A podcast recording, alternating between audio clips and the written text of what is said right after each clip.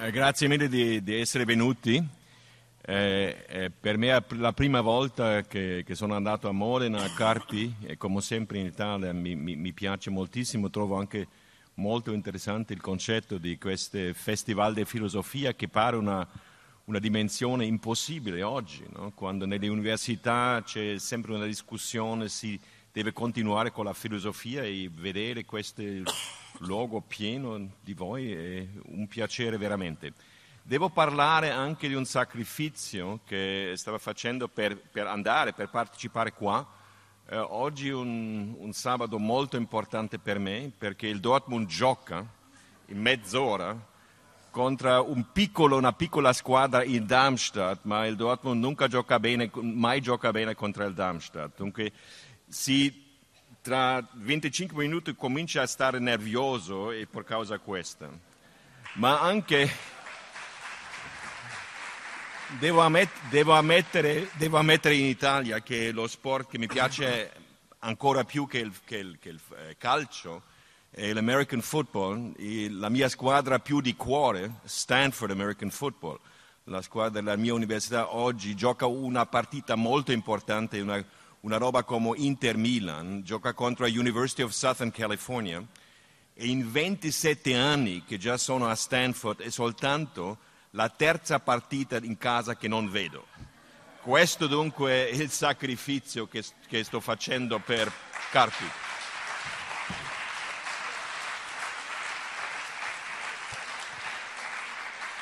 Dunque, come siamo in Italia, se avete un contatto diretto con Dio, eh, pregare oggi una notte perché questo gioco va a cominciare più o meno mezzanotte in California e dunque la nervosità già si articola. Bene. Allora, facciamo un esperimento. La mia prima conferenza nella mia vita in italiano.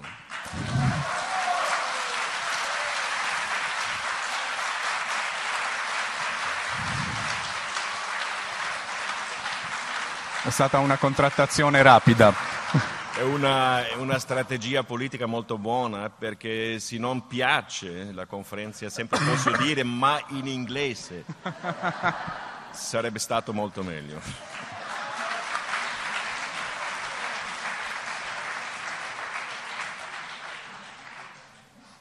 Dunque, eh, quando si parla dello sport, eh, normalmente si parla dello sport come di una un fatto metaistorico. Eh? Si parla dello sport nella Grecia antica, nella Roma antica, eccetera, eccetera, ma al contrario sarebbe facile di dimostrare che in verità eh, lo sport ha una storia estremamente discontinua. Ce ne sono secoli interi come il Medioevo, per esempio, dove non troviamo, dove non troviamo um, articolazioni che chiamiamo lo sport.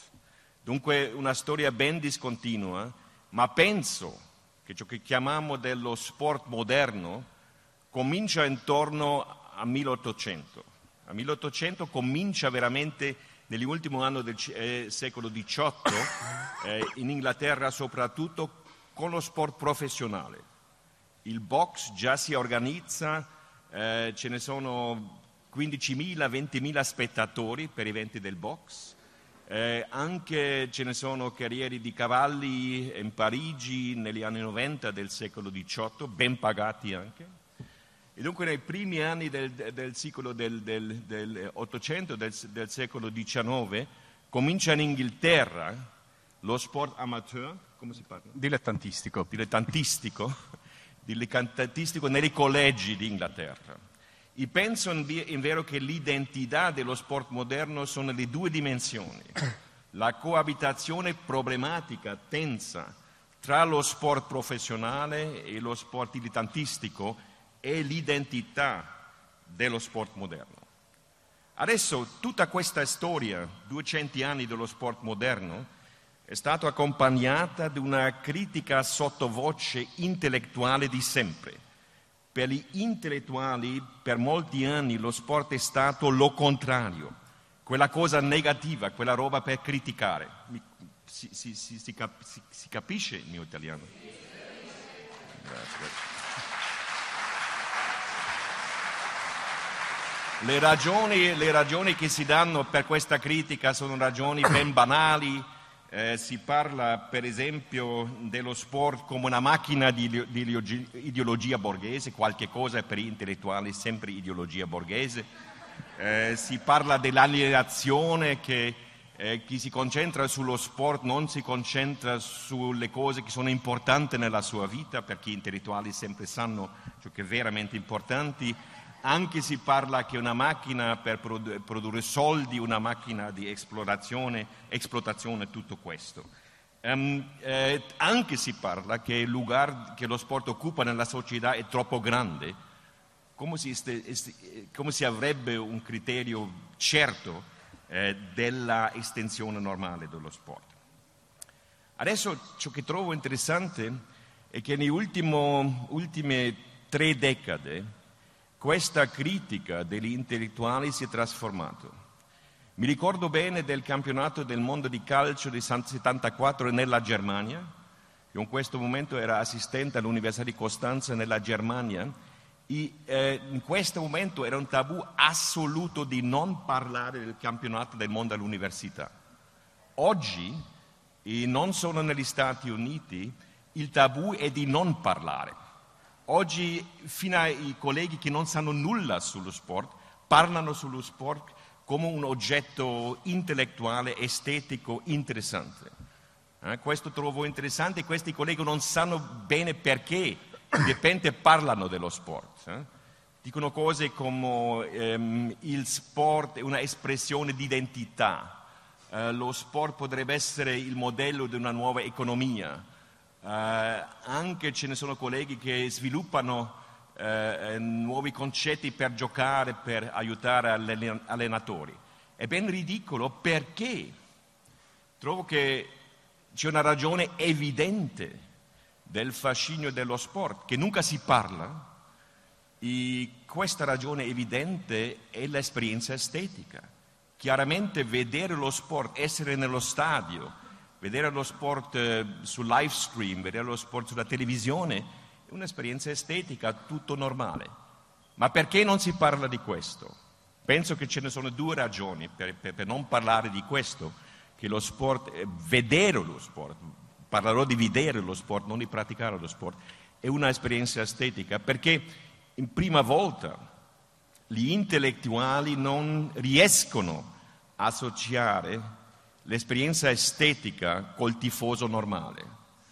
Un tifoso normale non è dignificato sufficientemente eh, come se sarebbe un auditore di Beethoven. Non, non possono fare un tifoso, un tifoso dell'Inter, sono interista in Italia mi dispiace, mi dispiace, mi dispiace.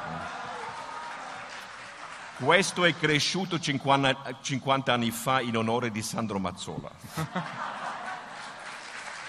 Ma anche i, milanisti, anche i milanisti, devono ammettere che qual, eh, quella squadra dell'Inter con Sandro Mazzola, con Facchetti, con Corsi, con Jair è una grande squadra. Come, come, era la squadra del Milan con Gianni Rivera, chiaro, chiaro. Bene, um, non si può associare l'esperienza estetica coi tifosi e dall'altro lato penso un tifoso normale, interista, milanista eh, di qualche squadra, non piacerebbe anche essere associato con l'esperienza estetica. L'esperienza estetica ha un'aura piuttosto accademica. Dunque, eh, questa palestra in italiano va a avere tre parti. Nella prima parte, nella prima parte ehm, eh, tenterò di provare, di dimostrare perché esattamente questa esperienza nello stadio, sulla televisione, corrisponde alle definizioni classici dell'esperienza estetica. Comincerò con Kant, la terza critica che è l'estetica di Kant corrisponde esattamente a questa esperienza, darò luogo a una spiegazione storica e parlerò anche di una definizione bellissima che mio amico già, già, conosce di un sportivo, un atleta, uno dei natatori più famosi della storia di questo sport. Nella seconda parte eh, domanderò perché eh, lo sport moderno cominciava intorno al 1800, che non è evidente, e perché si è trasformato eh, negli ultimi 3-4 decadi, perché la posizione dello sport oggi è ben diversa di ciò che era 30-40 anni fa. Nell'ultima parte, nella terza parte, tenterò di dare una descrizione di questa nuova posizione dello sport oggi. Dunque sono tre parti um, e farò lo meglio per sviluppare bene questo. Dunque, cominciamo con Kant. Eh, nella terza critica di Kant, critica del giudizio, critica del giudizio, del, del giudizio si traduce, eh, Kant dà una descrizione del giudizio estetico, dunque non dell'artista, ma dell'osservatore, del lettore, eccetera, eccetera, in tre criteri. E dice prima, e questo è difficile da tradurre, che questo è un fascinio disinteressato Desinteressato non nel senso che non ci interessa, chiaro ci interessa una pittura, un libro, una musica, ma desinteressato nel senso di essere completamente desligato dell'esperienza quotidiana. Per esempio, se la mia squadra, soprattutto il Stanford, perde oggi, va a essere una giornata pessima per me, ma fortunatamente non aver nessuna conseguenza per il mio status professionale, per, per la mia conta bancaria. E direi anche questo vero per gli sportivi, perché è chiaro, sappiamo che cada, sa, sanno quanto, quanto, gagna Messi, quanto di più gagna Messi per, per, per ogni gol che faccia, che fa, sa quanto è. Ogni gol di Messi ha un valore di mezzo milione di euro. Ma se Messi comincia a pensare in questo non gioca bene. Dunque inclusivi giocatori, inclusivi atleti devono disconnettare questo. Questo è esattamente ciò che chiamiamo l'autonomia estetica. Se esiste un'autonomia del gioco le intenzioni del gioco sono separate eh, dalla vita quotidiana, primo criterio del Kant. Secondo criterio del Kant, chiaro, Kant non parla del calcio, ma difficile immaginare Kant di calcio, eh? ma eh, secondo criterio del Kant, Um, lei parla, eh, Kant parla, lui parla, cioè non abbiamo nessun criterio quantitativo né qualitativo, concettuale, oggettivo per fare una distinzione ciò che è bello o non è bello. Non sappiamo. Quantitativamente no, perché se fosse un criterio quantitativo nessuna partita nella Serie A italiana sarebbe bella, eh? perché ce ne sono, non so, 0-0, 1-0 in comparazione con la Liga francese, per esempio, con la Liga italiana, ma qualitativo tampoco, perché non abbiamo concetti certi per definire ciò che è bello. E il terzo criterio di Kant eh, è forse il più interessante, perché lei dice, malgrado questa impossibilità di dare una definizione certa, tutti abbiamo l'impressione che un gioco che troviamo bello deve essere bello per tutto il mondo. Che io non capisco se io trovo bello un gioco, una partita che l'altra persona non trova bella. Dunque Kant parla in tedesco di Erheischen, che se l'altra persona non concorda conmigo, vo- vorrei eh, convincere questa persona che è un bel gioco. Eh? Interessantemente, eh, questo giudizio non dipende dalla vittoria del mio, della mia squadra c'è un'inchiesta interessante nella Germania, eh, tifosi del calcio tedesco della mia età, e sanno eh, 85% dei tedeschi trovano che la partita più bella della squadra tedesca nazionale, sanno quale fu la partita?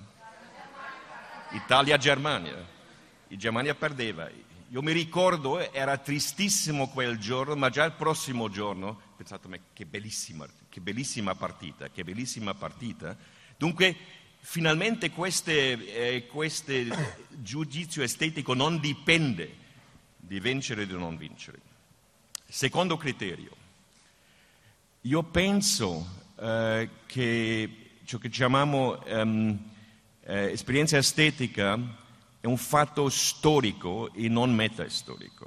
Eh? In effetti il concetto estetico, l'esperienza estetica non esisteva nell'antichità classica. Eh, penso che va si articolando nel secolo XVII eh, sulla condizione filosofica seguente. Se pensiamo che sempre abbiamo una doppia relazione a tutti gli oggetti nel mondo, una relazione interpretativa, eh? Sempre attribuiamo senso, sentito alle fenomeni, ma allo stesso tempo abbiamo una relazione nello spazio. Eh? Io posso interpretare eh, le sue espressioni, si capiscono o no, si trovano interessanti o no, ma allo stesso tempo siamo in una relazione corporale sensuale, insomma là nel, nel, nel, nello mesmo spazio. Sempre con tutti gli oggetti, con tutti i fenomeni abbiamo una doppia relazione, ma cominciando nel secolo XVII, articolato per il Descartes, cogito ergo sum, in realtà abbiamo nella cultura occidentale eliminato questa seconda relazione al mondo degli oggetti. Eh, non abbiamo normalmente quando abbiamo una relazione con una persona una relazione corporale, una relazione spaziale. Dunque, volevo dire che le situazioni dove giochiamo dove abbiamo un'impressione doppia sono eccezionali. I, precisamente po- le poche situazioni dove abbiamo una doppia relazione, una relazione non solo interpretativa, ma anche spaziale, corporale, sessuale, sensuale, agli oggetti, sono le situazioni dell'esperienza estetica. E in questo senso, senz'altro, lo sport è una situazione estetica, perché non possiamo capire un gioco di calcio, un gioco di American football, un atletismo, un evento di atletismo senza interpretare, senza sapere di che si tratta, ma allo stesso tempo abbiamo una relazione corporale. Per esempio in una, in una carriera di, di atletismo, no? Gli atleti arrivano vanno a essere più lontani, eccetera, eccetera. È una sensazione corporale nello stesso spazio. Compre- eh, capiscono questo? Dunque è per definizione un'esperienza estetica. La parte per me più bella eh, di questa definizione eh, l'ha trovata in una discussione eh, con un atleta famoso, non so, è qualcuno che, che conosce il nome di Pablo Morales? No? Nessuno? Pablo Morales era il nuotatore di butterfly, come si parla butterfly? Eh, nuotatore specialista in farfalla. Farfalla? Ah, farfalla.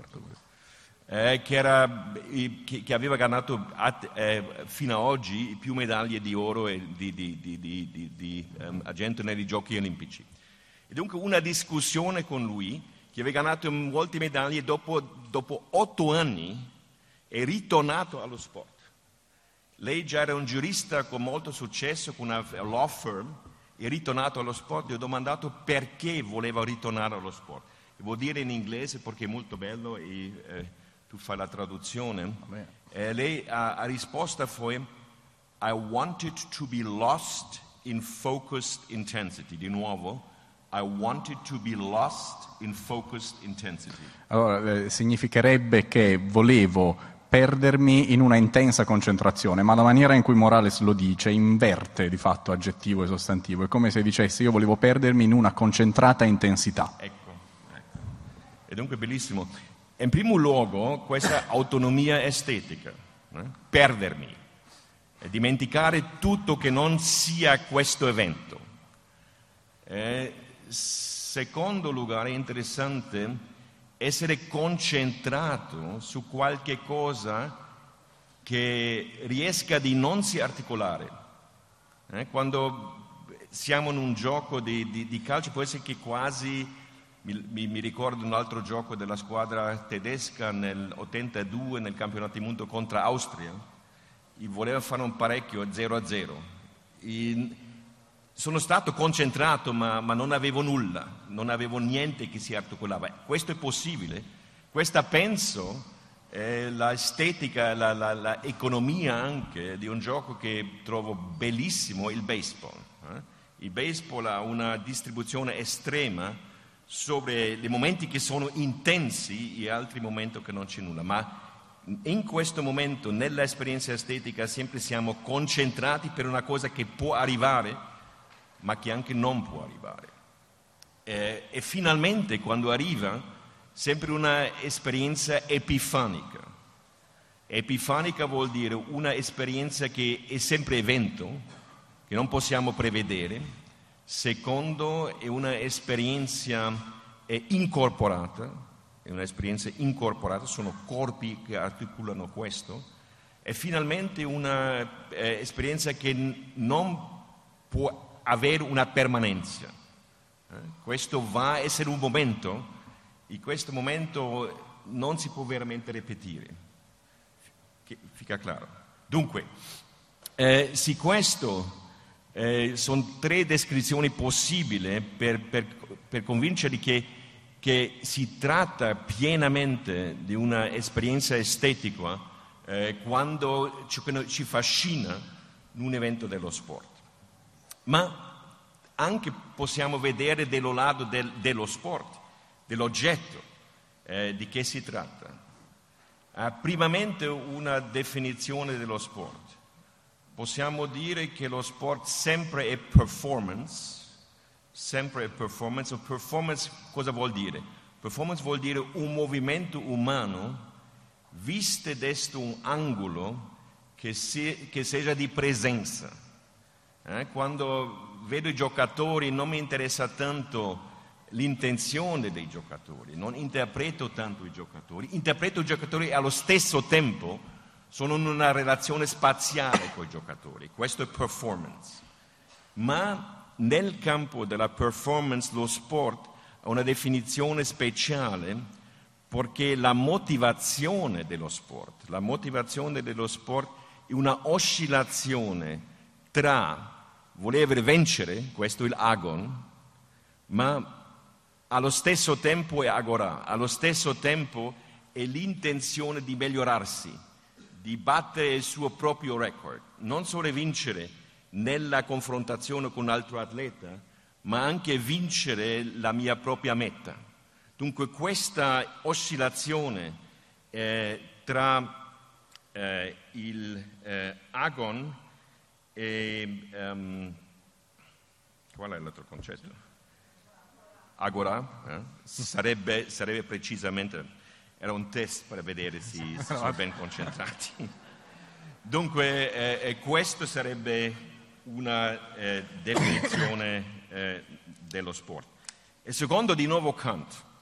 E Kant fa una distinzione tra due modalità dell'esperienza estetica, lo bello e lo sublime.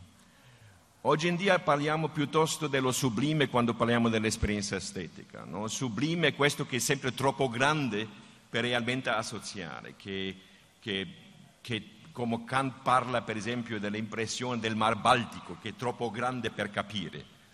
Lo bello, lo bello è diverso.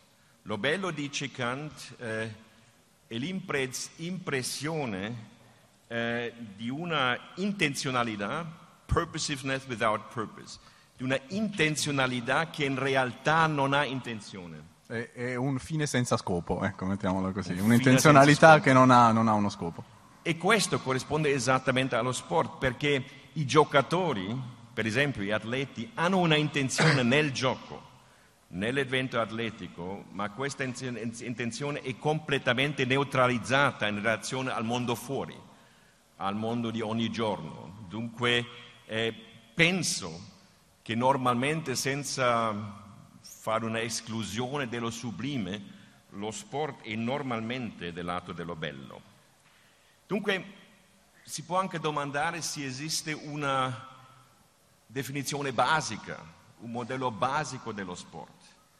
Ma penso che questo non esiste. Esistono una infinità di possibilità di inscenare questo fascinio di inscenare questo fascinio, ma sempre si, si inventano nuovi sport, altri si dimenticano. Dunque non ha una regola normale. Volevo dare tre esempi. Per esempio le sport di squadra, che sono oggi i più popolari, che è una roba storicamente ben recente. Eh?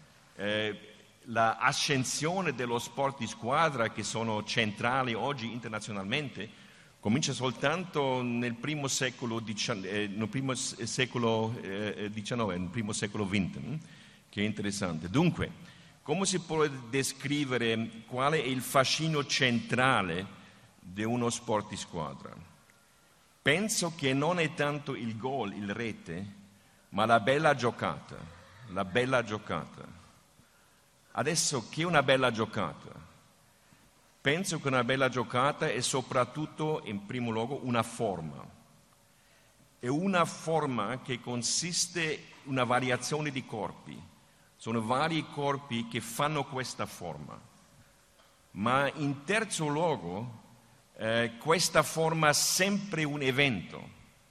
Non sappiamo mai se si va a articolare questa bella forma, perché in quarto luogo questa forma si deve realizzare contro la resistenza dell'altro equipo, dell'altra squadra, che non vuole che sia una bella forma. E finalmente, eh, trovo bellissimo questo, è una forma che comincia a disparire fino al momento che si articola.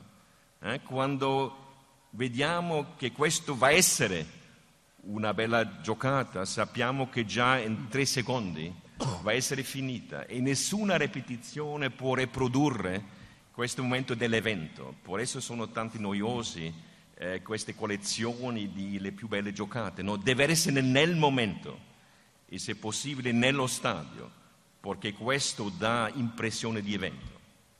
Ma questo è l'inscenamento casuale delle sport della quadra.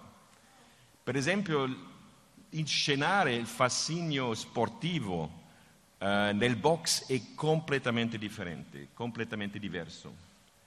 Io penso che il fascino centrale del box è vedere una persona uh, nella confrontazione con la morte, nella confrontazione della morte, stessa roba dei gladiatori antici. Eh? È importante, la prova è che nessun uh, box come si chiama? Uh, pugile.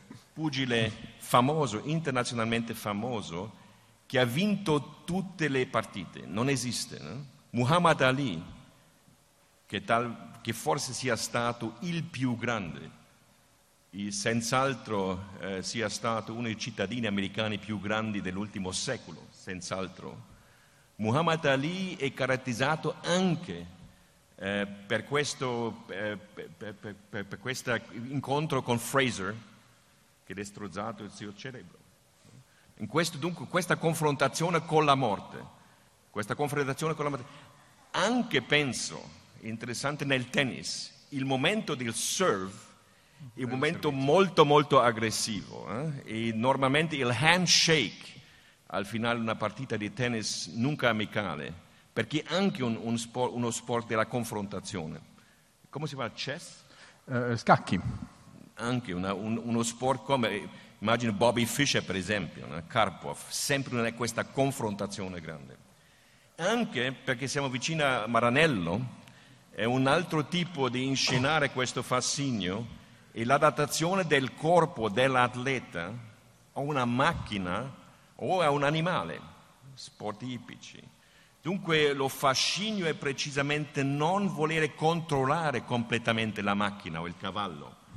La grandezza del Schumacher, il Vettel non riesce a avere questa grandezza è precisamente si adattare alla macchina, collabora- collaborare con gli ingegneri, fare esperienza con la macchina.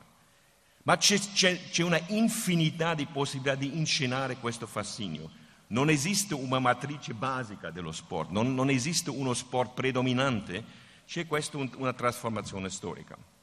Dunque, più o meno contenti adesso? No, no, no, no, no, no non è... Ah, mi piace.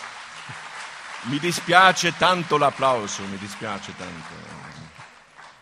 Dunque, finalmente, qual, qual è il eh, concetto italiano per ugly? Eh, brutto, brutto, repellente. Eh, possiamo ci perguntare una, una domanda interessante se esiste una giocata brutta. Io penso, ma non sono sicuro, ma sarebbe interessante di pensare che non esiste una giocata brutta. Una giocata esiste quando esiste più o meno bella, ma giocata brutta non esiste. Forse. Esiste un gioco brutto, un gioco che non, te, non, non ha evento, ma giocata brutta forse quindi una partita brutta può esserci, una giocata brutta, cioè un'azione brutta in sé no. Questa è la distinzione. Prego. Non esiste veramente, si può fare un foul, se una giocata brutta, ma il foul per definizione è già fuori dal gioco. Infatti si parla di brutta giocata quando magari qualcuno interviene con un fallo intenzionale e cattivo, quindi c'è un giudizio morale, ma Ce non ne estetico. sono, sono pochi giocatori come quel tedesco Beckenbauer, anche le foul sono eleganti, ma questo è differente. Penso che sono italiani che fanno foul eleganti, no? soprattutto della Juve. Penso.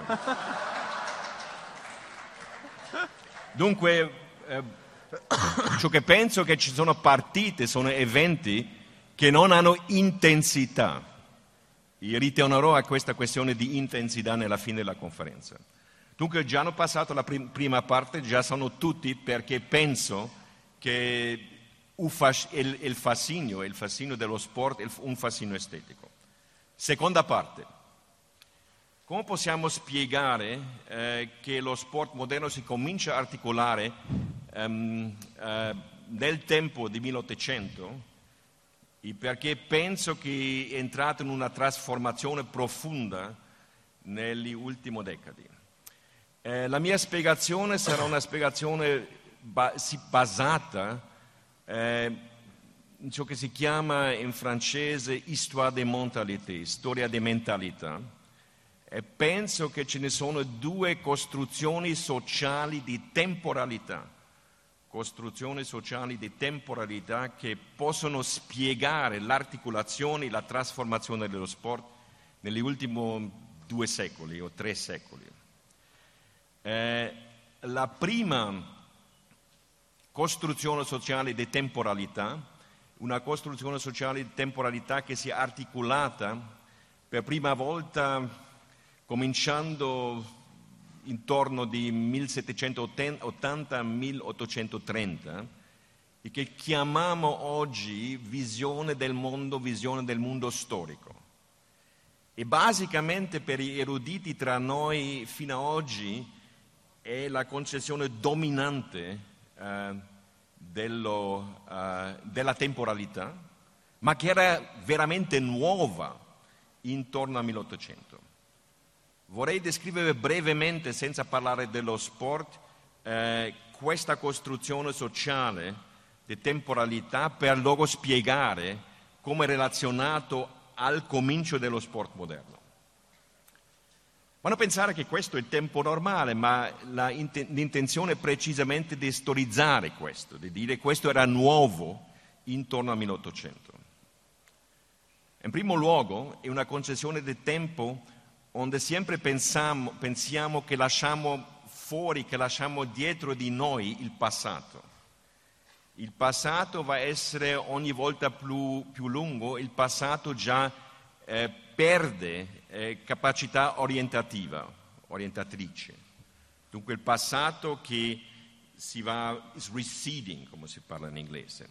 Secondo, e questo era assolutamente nuovo intorno al 1800, è una temporalità che conta col futuro che uno spazio aperto per scegliere. Noi altri possiamo formare il futuro. È interessante che Marx, nato nel 1818, eh, precisamente il marxismo conta con questo futuro, il capitalismo anche conta con questo futuro, un futuro aperto, un futuro a formare. Terzo, tra questo nuovo passato, questo passato che è recedendo, e questo nuovo intorno al 1800 futuro, futuro aperto, il presente per prima volta non è il presente di una generazione di 30 anni, eh, l'età di Cristo, 30 anni, 33 anni, ma come dice Voltaire nel Peintre de la vie moderne, 1858, un presente immisurabilmente breve di transizione il presente non ha sostanza e questo era nuovo, per noi è normale, ma il presente non ha sostanza. In quarto luogo, e questo è il punto filosoficamente importante, questo presente, questo presente insostanziale di transizione si fa il luogo epistemologico del soggetto, del soggetto nel senso filosofico, della autoconcessione umana nel senso cartesiana, della coscienza umana. Il presente occupato della coscienza umana, la coscienza umana accumulando esperienza del passato, trova la base di fare la scelta delle possibilità del futuro. È chiaro, è chiaro questo. E finalmente, in quinto luogo, um, questa è la prima volta nella storia occidentale una concessione del tempo dove il tempo si torna un fattore assoluto di trasformazione. Tutti i fenomeni si trasformano nel tempo, più lentamente, più rapidamente, ma non possono resistere alla trasformazione. Dunque, la domanda è come questo è in relazione con l'articolazione dello sport intorno al 1800. Penso che ce ne sono tre relazioni. La prima relazione è questa, che questa visione storica del mondo istituzionalizza una autoconcessione umana puramente spirituale, puramente spirituale del soggetto. E che questo fa che esista un desiderio, un fascinio di eventi che precisamente presentano il corpo. Dunque, cominciando in questo momento, il corpo, eventi con partecipazione del corpo, eh, sono oggetti di desiderio. Eh? Fino a questo momento il, lo sport è un fenomeno estetico, nel senso della mia definizione. Secondo, eh, con questo nuovo futuro, futuro aperto, futuro che non si può conoscere, con questo nuovo futuro eh, abbiamo una relazione intensa con il agon. Un evento sportivo nunca sappiamo chi va a vincere. Eh? Questa è una decisione a si fare nell'evento dello sport. Anche interessante, non conosco di nuovo la, la, eh, il, il, il concetto di betting scommessa, lo scomm- le scommesse, lo scommettere. Scommettere comincia intorno al 1800, che trovo interessante e come sanno nella cultura anglosassonese è relazionato strettamente, strettamente con lo sport. E forse possiamo dire eh, che anche questo nuovo presente brevissimo, questo nuovo presente fa necessaria una nuova economia del tempo possiamo dire che oggi lo sport sempre in, è inclusivo una economia del tempo. Bisogna pensare nel tempo nello sport, questo è importante, una dimensione importante dello sport. Dunque, prima parte, spiegazione perché il sport moderno si è articolato intorno al 1800. Ma come ho detto, penso che lo sport negli ultimi 50-40 anni è entrato in una trasformazione profonda e penso che questa trasformazione profonda anche dipende da una trasformazione della visione storica del mondo.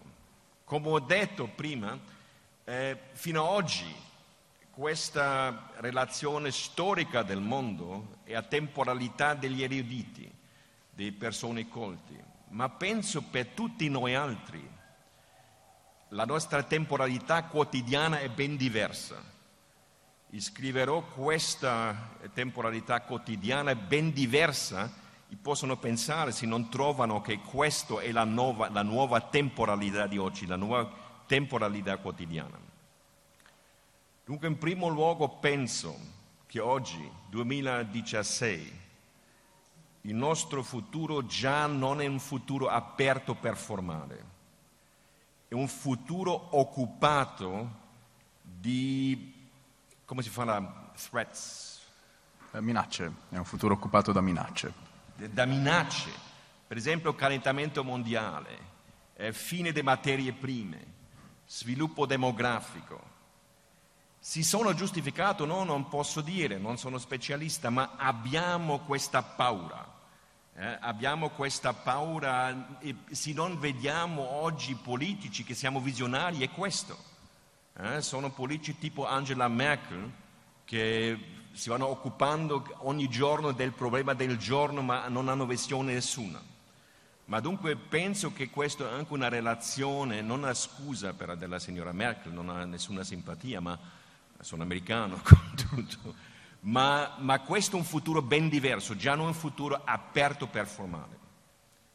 Secondo, penso che la nostra relazione col passato anche trasformata.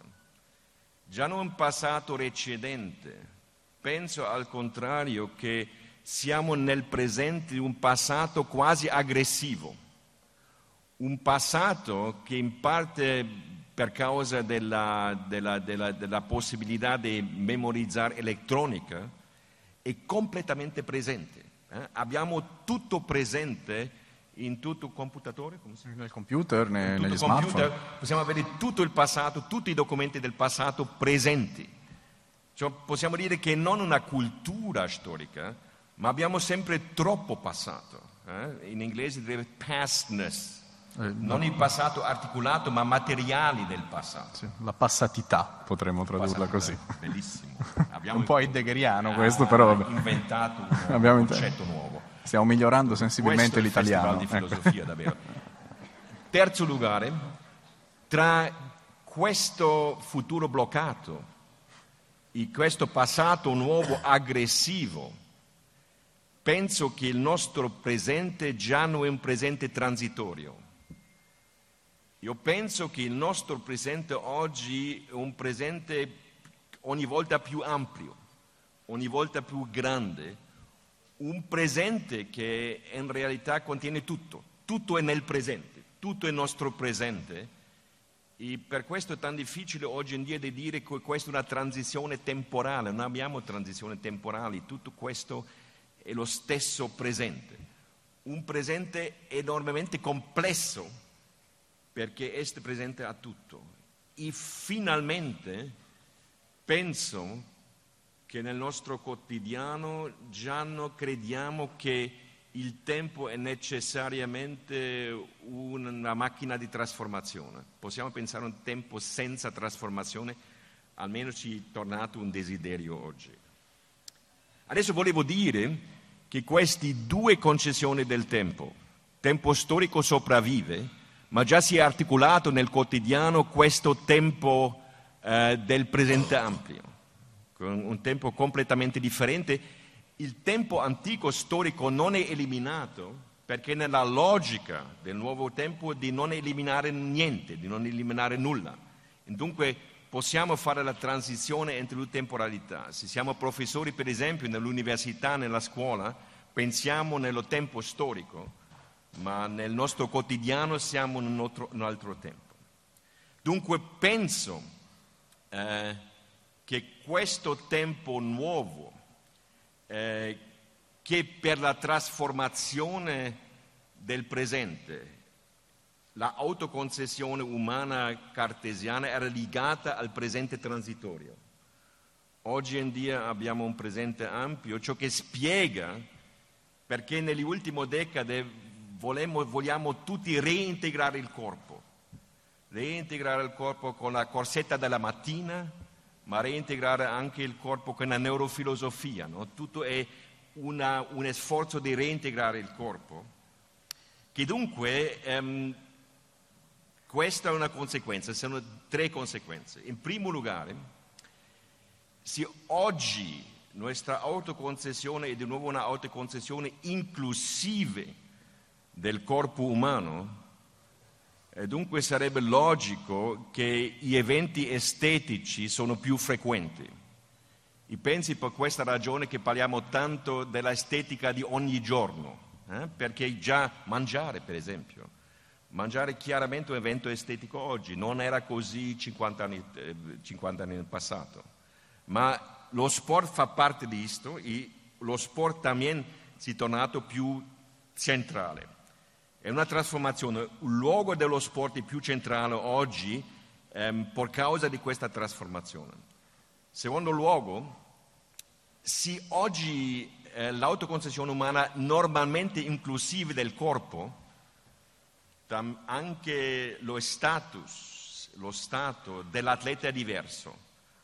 L'atleta oggi forse sia più rappresentativo di che era normalmente, di che era anticamente, perché oggi Noi altri tutti vogliamo includere il corpo nella nostra esistenza. E finalmente penso che questo presente complesso, troppo complesso forse, spiega perché esiste un nuovo desiderio degli spettatori essere nello stadio.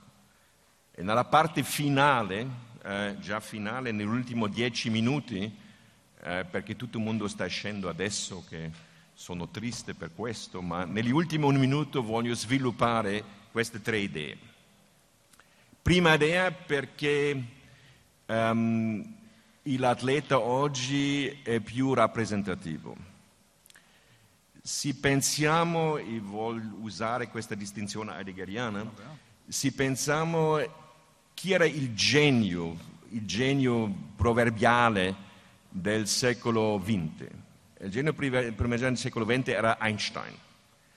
No, Einstein era puramente soggetto cartesiano, un osservatore di fuori del mondo e lui, Einstein, era quello che Heidegger chiama um,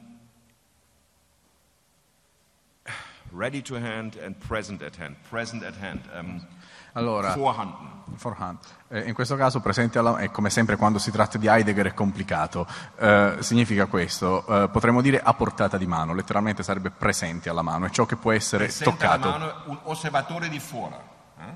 un osservatore di fuori che arriva qua a Carpi per esempio, vede edifici storici ma non ha una relazione con l'edificio storico. Eh, questo sentito Einstein osservava la natura senza avere una relazione e faceva una teoria matematica, una verità matematica su questa relazione. Era il genio del secolo XX, era eh, Vorhandenheit, eh? essere diante, di, di, come si fa, in, fronte a questo. Uh, era essere presente alla mano, essere alla mano. Ma no, no, alla mano. Ah, scusa, scusa, sì, presente alla mano, nel senso essere a portata di mano, chiedo scusa, sì. E dunque l'altra distinzione, sì, io, io, abito in Silicon Valley, ma penso, se pensiamo qual è la persona umana che ha trasformato in più la condizione umana nelle ultime decade, è Steve Jobs. Senz'altro. Steve Jobs non ha fatto nessuna, non ha riscoperto nessuna verità, non ha fatto nessuna ricerca ma Steve Jobs in una relazione di ready to hand, Zuhandenheit. In questo caso è pronto alla mano, ciò che ha la caratteristica della manabilità, cioè è adatto alla mano che lo afferra. Steve Jobs non aveva nessuna teoria, ma in passi piccoli ha trasformato la nostra relazione al mondo. Così che oggi possiamo dire abbiamo il mondo nella mano. Io non, non, ho, una, non, non ho, in possessione di un, di un cellulare, ma, ma voi altri tutti e ha trasformato la vita, senz'altro.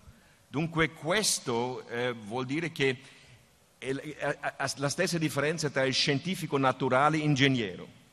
Oggi in dia il genio del nostro momento è l'ingegnere, eh? l'ingegnere non solo l'ingegnere Gadda, ma ingegneri pratici, tipo Steve Jobs. E voglio dire che l'atleta, lo sportivo, in questo sentito una relazione a mano in contatto diretto col mondo.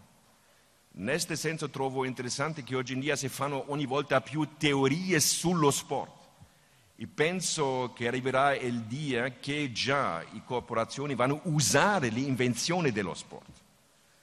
Già è verità per le accademie militari negli Stati Uniti che osservano ogni anno la stagione dello football americano per vedere nuove strategie, nuove strategie seriamente. Dunque in primo luogo voglio dire che la produttività intellettuale dello sport pare entrato, essere entrato in, una, in un stato nuovo, in un stato nuovo che sarà più produttivo perché questo ingegnere, questa relazione di a mano con lo sport. Eh, per esempio il Messi.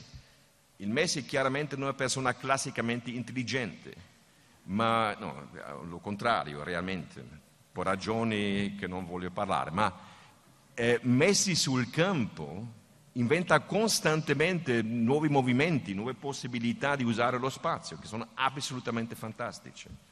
Dunque l'ingegnere Messi sarà il genio del futuro prossimo.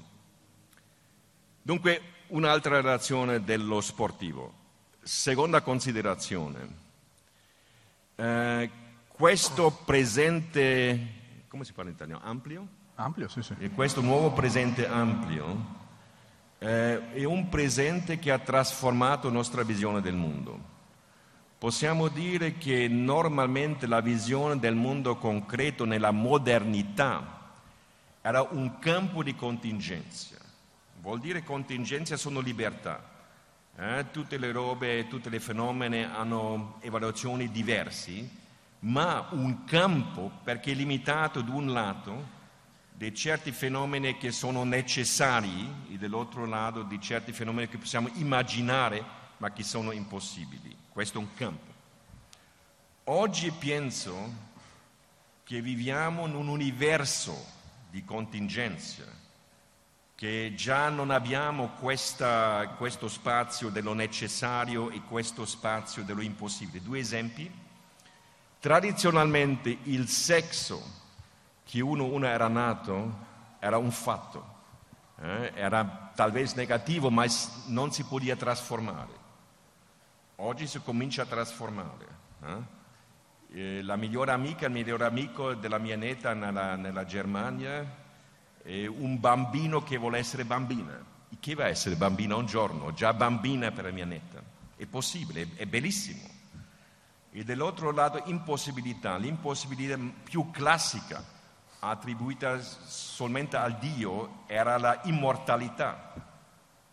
Oggi, come sanno, immortalità è già un tema di ricerca nelle scuole di medicina. Non sappiamo se vamo realizzare l'immortalità, per si concretizzata. Dunque abbiamo ogni volta più libertà, ma questa libertà che è bellissima può essere anche troppo libertà. E penso che questo, questo eccesso di libertà oggi in dia, anche per gli intellettuali, spiega perché esiste un nuovo desiderio di far parte di una massa, di una crowd, di una folla, di una folla nel senso tradizionale, mi piacerebbe dire, usando l'autodefinizione più antica della cristianità, un corpo mistico non solo nello stadio, perché mezzo, mezzo secolo, eh, fa mezzo secolo si è annunciato che stadi oggi in dia sarebbero vuoti, perché possiamo vedere tutto meglio nella televisione.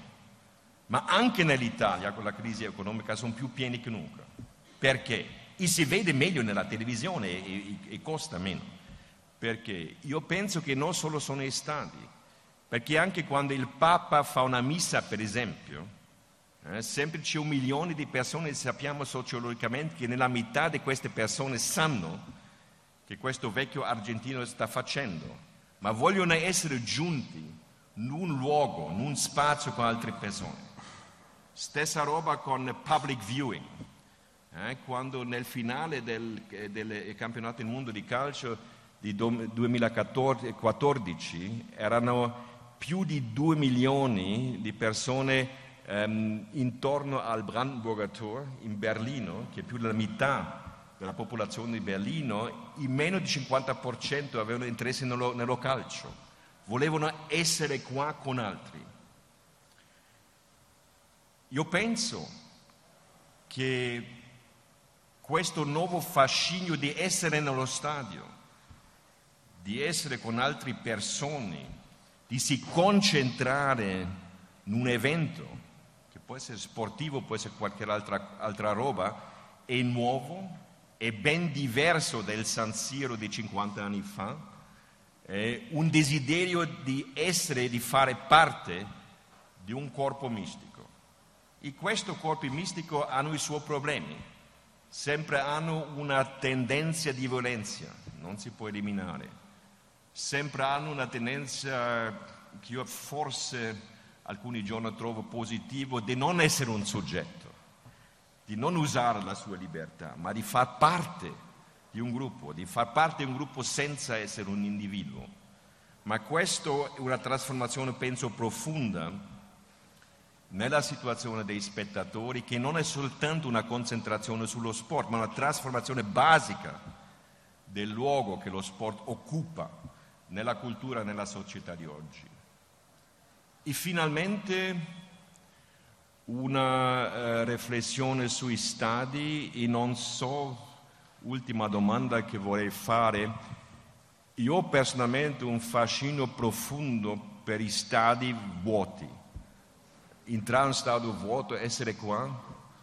Io sono un, una volta con molta sorte, fortunatamente, sono stato otto ore solo, completamente solo nello stadio del, um, del um, uh, River Plate, ah, del River Plate, del, um, uh, la Bombonera, Bombonera Bo- Boca Juniors. Boca, Boca Juniors, della squadra di Maradona, è stato assolutamente meraviglioso. Dunque, um, lo stadio, ultima riflessione, hanno tempo ancora tre sì, minuti sì, per l'ultima riflessione. Tutto in italiano. Eh?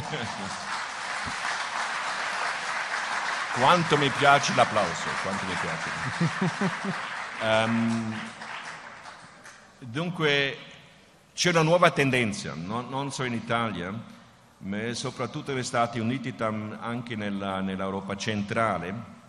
Eh, I nuovi stadi degli anni 50-60 erano tutti suburbani, oggi ritornano al centro della città.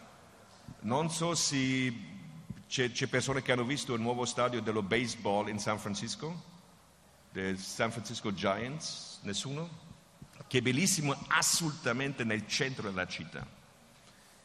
E questo produce un contrasto interessante, quasi enigmatico, perché i voltari occupare un terreno che è incredibilmente caro eh? un terreno nel centro di San Francisco, nel centro del Silicon Valley, quasi impagabile. E un, un, uno spazio che durante sei giornate nella settimana non si usa. Dunque c'è un contrasto entre la vita quotidiana, movimentata, piena, attiva, eh, fuori dello stadio, lo stadio vazio, vuoto, che soltanto durante 90 minuti, tre ore di un gioco di baseball si occupa. Capiscono che è interessante, no? Si, si, si, si va perdendo tutti questi soldi per ritornare al centro della città. Dunque, questo contrasto si sta reiterando, si sta ripetendo nella esperienza dello sport. Eh? Io sempre vado molto, molto presto, nella prima ora allo stadio, eh, quando già il campo è completamente vuoto. E luego dopo 20-30 minuti entrano le squadre per calentamento. Luego di nuovo il campo è vuoto. Luego entrano finalmente le squadre con questa coreografia oggi uh, che trovo un poco pedofilica con le con le bambine, con non comprendo molto bene, ma... Ma, ma, di nuovo si occupa. E un gioco come American Football sempre fica vuoto, luego intorno. E, e questa, queste, queste, questi contrasti tra il campo vuoto e il campo assolutamente occupato, il campo essendo il centro del mondo, dell'attività del mondo, è un leitmotiv degli eventi sportivi più popolari di oggi, degli eventi sportivi di squadre. Io penso che forse si potrebbe associare questo con la domanda che non soltanto Heidegger ma anche Heidegger ha dichiarato la domanda originale più basica di tutta filosofia vuol dire primo io in italiano e dopo vuoi fare una traduzione, come possiamo spiegare che esiste qualche cosa e non niente, non nulla? Perché c'è l'essere e non il nulla? Questa è la citazione classica proprio.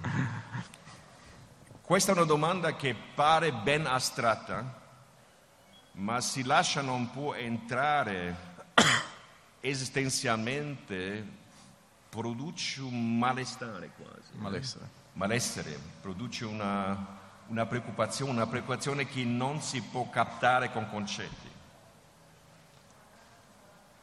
Ma io penso, quando siamo nello, siamo nello stadio vuoto o pieno, noi altri siamo, siamo questa domanda. Non siamo una allegoria, non siamo una rappresentazione, il tifoso normale non sa di questa domanda, non sa del Heidegger. Ma nello stadio siamo questo contrasto tra essere e nulla, tra essere e niente. E penso che questo che produce questa intensità basica dello sport, questa intensità basica che è la base dell'esperienza estetica, questa esperienza di intensità che abbiamo bisogno in una contemporaneità, in un mondo di una dispersione estrema. Abbiamo bisogno di questo momento di concentrazione sulla base di una intensità esistenziale. Mille grazie. Benissimo. Bene, molto bene, perfetto.